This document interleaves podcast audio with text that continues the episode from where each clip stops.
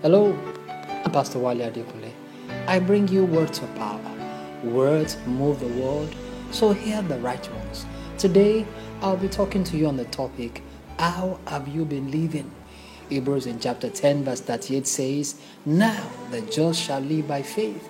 But if anyone draws back, my soul shall have no pleasure in him. You can't live and operate efficiently outside of your strength. Your best is revealed when you are in your natural habitat, just like the fish in water. You are the just, not because of what you have or have not done, but by virtue of the one who gave back to you, the just God. How have you been living? By fear, worries, complaints, anger, blame, in pessimism, or in the cliche, what will be, will be. Have you been living by what you can see or by your effort? You need to sincerely ask yourself, how have I been living? Your realm is the realm of faith. That is your terrain.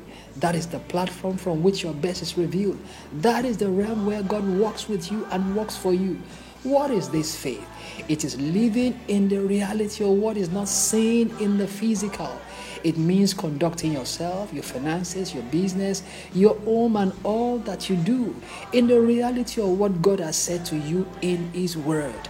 It's time to step out of the limitations of this physical realm into the realm of faith, the realm where all things become possible.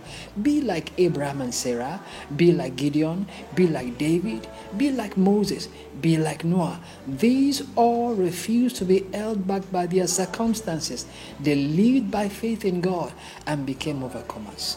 I'm Pastor Wale Adekunle, teacher, trainer, and life resource provider. Contact me through the information on the screen. I'd love to hear from you. And do like the page Words of Power on Facebook to always receive this broadcast. Words move your world. So here, speak the right ones. God bless you and see you again next time.